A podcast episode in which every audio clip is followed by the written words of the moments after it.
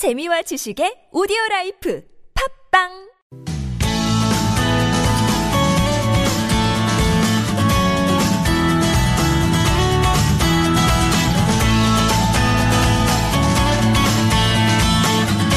서울 서울 왕 원산입니다. 2부 시작됐습니다. 오늘 화요일입니다. 노무 관련 상담 시작해보죠. 이완성 노무사와 함께합니다. 안녕하십니까? 네, 안녕하세요. 어서 오십시오. 어, 샵 0951번 50원 유료 문자 이용하실 수 있습니다. 전화는 027769595번 누르시고요. SNS 카카오톡은 플러스 친구 메뉴에서 TBS 라디오와 친구 맺기 하시면 무료로 참여 가능하겠습니다. 저희가 지금까지 전화 안내를 드리고 전화로 직접 연결하는 거는 통 안 했어서 전화가 오는 건가? 전화 이용할 수 있는 건가? 의심하는 분들도 간혹 계시던데요. 네.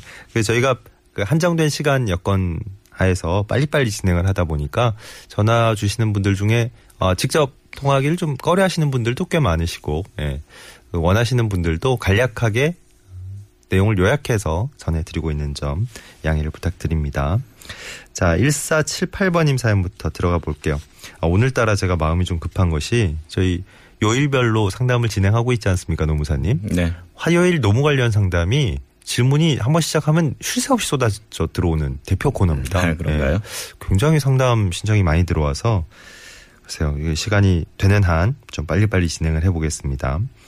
1478번님은 제 아내가 시화공단에 있는 공장에 다니고 있는데 직원이 20명 정도 있는 어, 소규모 공장입니다. 시급 6,300원 받고 근무를 하고 있는데 월차를 쓸 수가 없다고 하네요.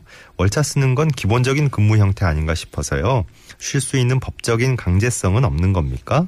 네, 이런 질문. 네. 일단 지금 월차를 회사에서 사용하지 못하게 한다 이렇게 말씀을 하셨는데 예. 우선 이제 월차 휴가라는 것에 대해서 다시 한번 좀 말씀드릴 필요가 있을 것 같네요. 네. 월차라는 건 사실은 종전 근로기준법에 따른 것이고요. 근로자가 한 달간의 소정 근로 일수를 개근을 하게 되면 예. 하루의 유급 휴일을 주도록 돼 있는 게 월차 휴가입니다. 예전에는 워낙에 월차 좀 미리 쓰면 안 될까요? 네, 뭐 그런 그런 그런 거게 많이 있었죠. 있었잖아요. 네. 요즘은 이제 없는 개념이 됐군요. 그렇죠. 네. 이것은 지금 현재 근로기준법이 개정되면서 월차 휴가라는 제도는 폐지가 되었다 이렇게 보시면 되고요. 음. 예. 대신에 기존 근로기준법의 연차 휴가가 이제 10일이었는데 네. 현재는 15일. 로 이제 됐지요. 네. 그래서 지금 말씀하신 게 그냥 연차는 정상적으로 부여를 하는데 음. 혹시라도 한 달에 한 번 쓸 수 있는 월차가 없다. 예. 이런 의미로 말씀하신 것이라면 그것은 뭐 문제는 없는 것이다. 월차라는 네. 건 이미 없어졌기 때문에. 예. 근데 이제 근로자분들이 연차와 월차 이 개념을 사실은 정확히 알고 계시지 못하는 경우도 있기 때문에 음. 혹시라도 이제 그냥 연차 자체를 부여하지 않는 것이다. 이런 의미일 수도 있을 것 같아요. 질문 주신 분의 취지는. 네. 그렇다면 문제가 되는 것이죠. 그렇기 때문에 지금 비록 뭐 시급제로 받고 있는 근로자라 하더라도 1년 이상 근무를 하셨다면 연차 유급 휴가 15일을 사용할 수 있는 것이고요. 그리고 1년 미만 근무하셨다 하더라도 예. 한 달을 개근하시면 하루의 연차 유급 휴가는 사용하실 수가 있는 것입니다. 네. 그래서 연차를 부여받지 못하시는 거라 하면은 연차 사용할 수 있고요. 음. 예. 그리고 만약에 회사 업무 사정 때문에 연차를 쓰지 못했다면 음. 사용하지 못한 연차 일수만큼은 이제 사용하지 못한 일수의 하루 1급을 곱한 금액만큼은 음. 1년 후에 수당으로 지급받으실 수 있는 것이니까요. 예. 그 부분은 이제 연차 휴가를 사용하실 수 있도록 해야 되고요. 네. 한 가지 덧붙여 말씀드리면 특히 이제 시급제나 1급제로 급여를 받으시는 경우에 이제 사업주분들이 정확히 몰라서 그렇겠지만 쉬도록 하는데 휴무는 부여하는데 음. 그 휴무한 날에 대한 임금은 지급하지 않는 경우가 많아요. 그러니까 실제 근무한 날에 대해서만 임금을 지급하는 것인데 예. 연차 유급 휴가기 때문에 네. 음, 유급입니다. 그러니까 쉬더라도 하루분의 임금은 지급이 돼야 된다는 거는 네. 알고 계셔야 되겠고요. 예, 예. 아까 저 설명하신 것 중에 한 달간 개근하면 하루는 그 유급으로 휴가를 줘야 된다 그러셨는데 네. 그러면 월차 개념이랑 뭐가 다른 거야? 이렇게 궁금증 가지실 음, 분들도 계실 것 같아요. 네. 그러니까 요 규정은 1년 미만 근무한 근로자에게만 적용되는 것입니다. 네. 왜냐하면 연차 휴가라는 게 1년을 근무하면 15일이 발생한다 이렇게 돼 있는데 그럼 1년 미만 근무하신 분들의 경우에는 휴가를 사용하지를 말이냐. 못하시기 네. 때문에 여러 가지로 어려우시잖아요. 그래서 1년 미만 근무하신 분들에 대해서만 이제 특례로 적용되는 규정이고요. 예. 이렇게 한 달에 하루씩 사용 사용하신 연차 휴가는 나중에 1년이 돼서 15일의 휴가가 발생할 때그 1년 미만 근무한 기간 동안에 사용한 만큼은 차감을 하고 부여하도록 아, 되어 있어요. 그렇군요. 네. 예. 자, 6968번님은요, 중학교에서 기간제 교사로 일하고 있습니다. 건강이 좋지 않아서 좀 쉴까 하는데, 혹시 기간제로 일해도 실업급여 받을 수 있습니까? 이런 질문입니다. 네. 일단 기간제 교사라 하더라도 고용보험에 가입 대상이 되겠고요. 음. 그렇기 때문에 일반 고용보험 가입자와 동일하게 고용보험 혜택을 받으실 수 있는 것입니다. 예. 그렇기 때문에 기간제라는 이유만으로 어떤 특별한 제한 사항은 없는 것이고요. 네. 다만 퇴직 사유가 문제가 되겠죠. 음. 만약에 이제 기간제로 근무를 하셨는데 기간 만료라는 사유로 퇴직을 하셨다면 예. 당연히 고용보험 가입 일수만 충족하면 실업급여를 받으실 수 있습니다. 네네. 여기서 고용보험 가입 일수라는 건 이제 퇴직 전 18개월 동안 180일 이상을 근무하시는 기준이죠. 예. 그 이상의 기준을 충족하시면 당연히 구직급여, 실업급여 혜택을 받으실 수 있는 것이고요. 예. 근데 다만 이 경우에 좀 특이한 부분은 기간이 만료돼서 이제 퇴직을 하신 게 아니고 네. 건강상의 이유로 퇴직을 하신 경우잖아요. 음. 사실 건강상의 이유로 퇴직을 하신 경우에도 실업급여를 받으실 수는 있습니다. 네. 그렇지만 이제 한 가지 전제 조건이 필요한 것이지요. 건강상의 이유로 퇴직을 하기 위해서는 건강상의 이유로 업무를 수행하는 게 좀 어려움이 있어서 사업주에게 휴직이나 부서 배치 등을 요구했는데도 불구하고 사업주가 회사 사정상 이걸 허용하기 곤란해서 어쩔 수 없이 퇴직했다는 어떤 사정이 있어야 합니다. 그것이 이제 사업주의 진술을 통해서 확인이 돼야 되는 네. 것이죠.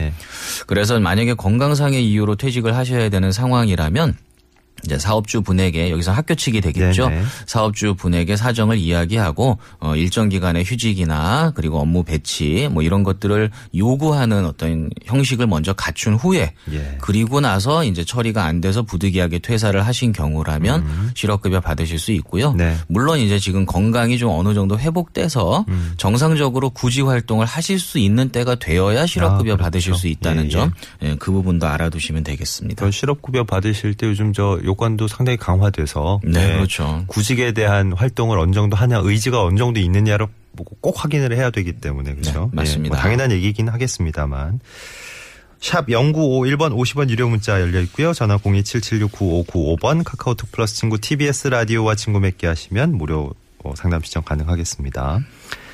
2285번님 입사한 지 20일 만에 새끼손가락 쪽을 다쳤습니다. 어, 진료받은 결과 힘줄 염증으로 퇴행성이다. 예, 퇴행성이 진행되고 있다. 이렇게 어, 진단을 받으셨다고요. 노동청에서는 산재 처리 승인이 어렵다고 하는데 회사에선 인정하고 있는 상황입니다.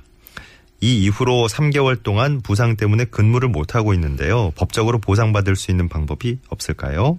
하셨습니다. 네. 일단은 지금 입사하자마자 부상을 당하셨고요. 그런데 부상과 별개로 어떤 퇴행성이 진행되고 있는 염증이 발견되셨다 이렇게 말씀을 하신 것 같네요. 예. 일단은 만약에 부상은 부상이고 네. 부상당해서 치료를 받으러 병원에 갔는데 지금 퇴행성 질환이 별개의 퇴행성 질환이 발견되신 경우라면 예. 이 퇴행성 질환에 대해서는 산재 처리가 어렵다고 봐야 되겠죠. 음, 이제 뭐 혹시라도 지금 뭐 부상을 당하셨는데 예. 연령 등의 이유로 이 부상 자체로 인한 질환 이것이 치료가 잘 안 되고 악화되고 있다. 뭐 이런 의미일 수도 있을 것 음. 예, 같아요. 예. 그런 의미라면 당연히 산재 처리가 가능하겠죠. 음, 음. 그렇기 때문에 지금 말씀하신 내용이 어느 쪽인지를 판단해 봐야 되겠는데 네. 아마 지금 뭐 노동청 이쪽에서 상담을 좀 받아보신 것 같은데 예. 산재 처리 어렵다고 상담을 받으신 걸로 보아서는 음. 아마 전자 쪽이 아닌가 음, 이렇게. 생각이 됩니다. 네네. 예. 지금 일단 부상을 당하신 거는 지금 분명한 객관적 사실이기 때문에 네. 부상으로 다친 이 외상의 치료에 관한 부분은 당연히 산재로 보상 받으실 수 있는 것이고요. 네. 다만 이제 지금 이 퇴행성 질환이라고 말씀하신 이 부분이 그 최근에 당하신 그 부상과 연관성이 있는지 없는지 이것이 이제 중요한 판단 요소가 될 텐데요. 예. 이 부분은 사실은 상당히 고도의 전문적 의학 지식이 요구되는 부분이기 네. 때문에 뭐 섣불리 판단할 수도 없고 사실은 예. 의사의 소견이 가장 중요한 부분이라고 생각을 합니다. 네. 그렇기 때문에 일단 지금 진료 받으시는 병원에서 이 부상과 염증 질환 사이의 인과관계 이것이 있는지 없는지에 대한 적 정확한 소견을 좀 받으셔서 예. 일단은 산재 승인을 신청하시는 게 좋을 것 같아요. 네. 그러면 근로복지공단에서 다시 한번 이제 여러 가지 자료들을 보고 판단해서 일단 외상을 당한 건 사실이니까 음. 네네. 그 외상에 대한 부분만 산재 승인을 해줄 것인지 음. 아니면은 지금 이 퇴행성 질환이라고 말씀하신 이 부분에 대해서도 산재 승인을 해줄 것인지는 이제 판단을 하게 될 것이고요. 예. 뭐 사업주가 인정하고 있다고는 말씀하셨는데 사업주는 이제 부상당한 사실 자체만을 인정하는 것이지 이 질환 자체에 대한 책임을 모두 인정하는 것은 아닐 거예요. 예. 그렇기 때문에 일단은 산재 신청을 통해서 근로복지공단의 판단을 받아보시는 거. 예. 그럼에도 불구하고 혹시 산재 승인이 되지 않는다든가 하면은 다시 한번 뭐 심사 청구라든가 재심사 청구 음. 이런 제도를 통해서 한번 계속 이제 주장을 해보실 필요가 있을 것 같습니다. 그렇네요. 퇴행성 질환으로 지금 판정을 받으신 진단을 받으신 게 이제 외상과 어느 정도 연관성 이 있는가, 의학적인 관련성이 있는가. 그렇죠. 그 부분이 상당히 중요하다고 얘기하신 거고.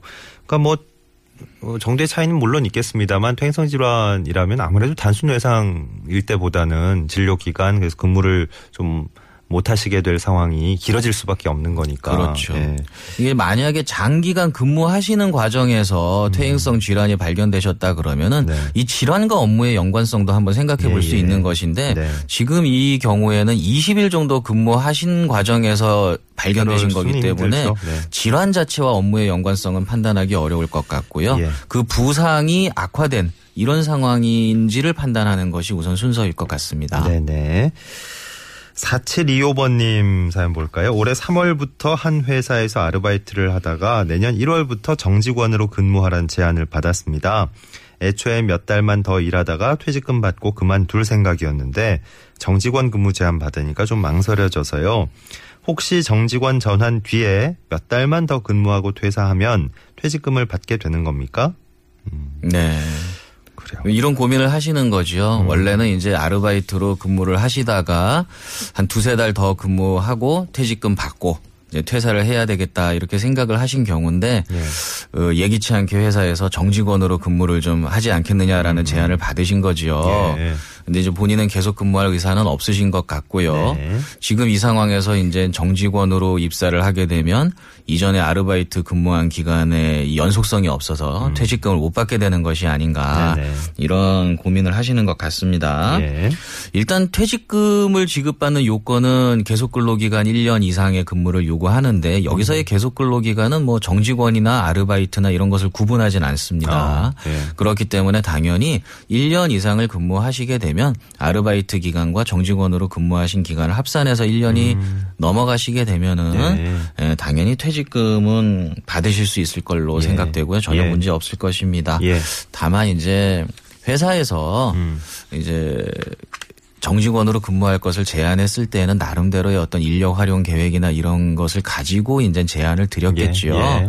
이런 상황에서 지금 퇴사 계획을 이야기하지 않고 음. 정직원으로 채용이 된 후에 뭐 2, 3개월 후에 퇴사를 하겠다 이렇게 하신다면 네. 당연히 일단 퇴직금은 받겠지만 음. 회사 입장에서는 사실은 예기치 않은 피해를 보았다 이렇게 생각할 수도 있습니다. 그렇죠. 네. 그렇기 때문에 이런 경우에는 일단 솔직하게 음. 내가 2, 3개월 후에 퇴사를 할 생각인데 예. 에, 지금 정직원으로 채용하시기보다는 계속 아르바이트로 조금 더 근무를 하고 싶다. 네. 이렇게 의사 표시를 해주는 게 예, 상호 간의 신뢰를 위해서 좋을 것 같습니다. 예. 꼭 뭐 퇴직금 쪽에 지금 뭐저 어, 속으로 염두에 두고 계신 건 퇴직금 문제가 크다고 하더라도 네. 예. 이 비단 이 문제뿐만이 아니고 뭐 사정상 한 1년 정도 근무하다가 그만둬야 될 것 같은 상황이다를 네. 솔직하게 얘기를 하시는 게 그렇죠. 아마 이런 걱정도 하고 계신 게 아닐까 싶어요. 그러니까 두세 달 있으면 퇴직금을 받을 수 있는 1년이 되는데 그러니까. 지금 정직원 채용 요구를 하시게 되면 어. 아 그러면 그냥 퇴사해 달라. 이런 이렇게 그러니까 되지 않을까. 예, 그런 걱정을 하시는 것 같은데 그건 또 별개의 문제예요. 네. 이미 지금 계속 근무를 하고 계신 상황이기 때문에 정직원 채용 요구를 거절했다고 해서 회사에서 해고할 수 있느냐? 음. 그것은 아닌 거죠. 만약에 그런 이유로 해고한다 그러면은 또 부당해고 등의 아. 별개의 문제가 발생하는 네네. 것이고 그렇기 때문에 저는 그냥 두세 달 아르바이트로 근무하다가 1년 되면 퇴직금을 받고 퇴사를 하고 싶습니다라고 회사랑 협의를 음, 하시는 예. 게 최선의 방법이 아닌가 이렇게 생각이 됩니다. 알겠습니다. 음, 사실 이 오버님 입장에서만 저희가 생각하다 보니까 뭐 망설여지시는 게 당연하고 그리고 네. 저 퇴직금도 직전 3개월 임금 평균 뭐 이렇게 따지게 되면 그렇죠. 예, 그럼 또 이제 정직원이 되셨을 때 월급 수준이 또 달라질 수도 있고 이러니까 네, 예. 퇴직금 자체도 그 달라지겠죠. 문제도 있고 네. 예. 근데 이제 사업주 입장에서 잠깐 고려를 해 보시면 좋겠다 하는 네, 조언을 한 번 더. 해드렸습니다. 예. 4487번님 10년 정도 다닌 직장에서 퇴직금 중간 정산하려고 합니다. 음. 지지난 시간부터 저희가 예, 퇴직금 중간 정산에 대한 얘기가 가끔씩 들어오네요. 그렇죠. 10년분 전체가 아니라 절반 정도만 지급받고 싶은데 이렇게 중간 정산하는 게 가능합니까? 가능하다면 어떤 식으로 계산하는 건지 알고 싶습니다. 하셨습니다. 네. 매, 매주 거의 매주 관- 관심이 많으신 요건을 분야죠. 예, 요건을 짚어주시게 예. 되네요. 네. 일단 중간 정산은 뭐 여러 가지 법적인 요건이 있습니다만 일단 그 요건은 충족됐다는 전제하에 질문을 하신 것 같습니다. 그렇기 때문에 중간 정산 요건을 충족하셨다고 보고요. 예, 요즘 어- 어렵다는 건뭐 이미 알고 계실 네, 예. 테고. 예. 일단 이 질문의 요지는 지금까지 근무한 기간이 아니라 전체 근무 기간의 일부만 중간 정산을 하는 것이 가능하냐 이런 질문이신데 예. 당연히 가능합니다. 아, 네. 그러니까 10년 근무하셨는데 이제 10년 중에서 5년 정도 기간에 대해서만 퇴직금 정산받는 거 가능하고요. 예. 우리가 이제 중간 정산을 받기 위해서는 이제 사유를 입증하는 증빙 서류와 함께 이제 중간 정산 신청서를 제출하게 될 텐데요. 예. 그 신청서에 언제부터 언제까지의 기간에 대한 퇴직금을 정산받고 싶다라는 내용을 기재하시면 됩니다. 네. 여기서 이제 많이들 궁금해 하시는 게 이거죠. 음. 5년 전까지 것만 중산, 중간 정산을 받는다면 그럼 퇴직금 계산을 위한 임금도 5년 전 임금을 가지고 계산을 해야 되느냐. 예. 요걸 많이 궁금해 하시는데 그건 그렇지 않습니다. 음. 비록 5년 전 것까지 중간 정산을 한다 하더라도 예. 현재 중간 정산을 하는 것이기 때문에 예. 현재의 임금으로 중간 정산을 해야 어, 됩니다. 네. 그래야지 근로자가 중간 정산으로 인한 퇴직금 손해가 발생하지 않죠. 아, 그래서 그렇군요. 예. 지금의 임금을 기준으로 어, 과거 5년분의 퇴직금을 중간 정산하시면 되겠다. 예, 예. 이게 결론입니다. 그렇군요. 물론 이 모든 말씀은 그 앞서 제일 처음에 전제로 그렇죠. 하신 것처럼 예. 사유가 충족되었을 예, 경우에 받으실 수 있는 경우에 한해서입니다. 네, 그렇습니다. 자, 노무 관련 상담 아, 정말 바쁘게 진행을 했는데도 저희 마음만큼 많이 못 다룬 것 같은데.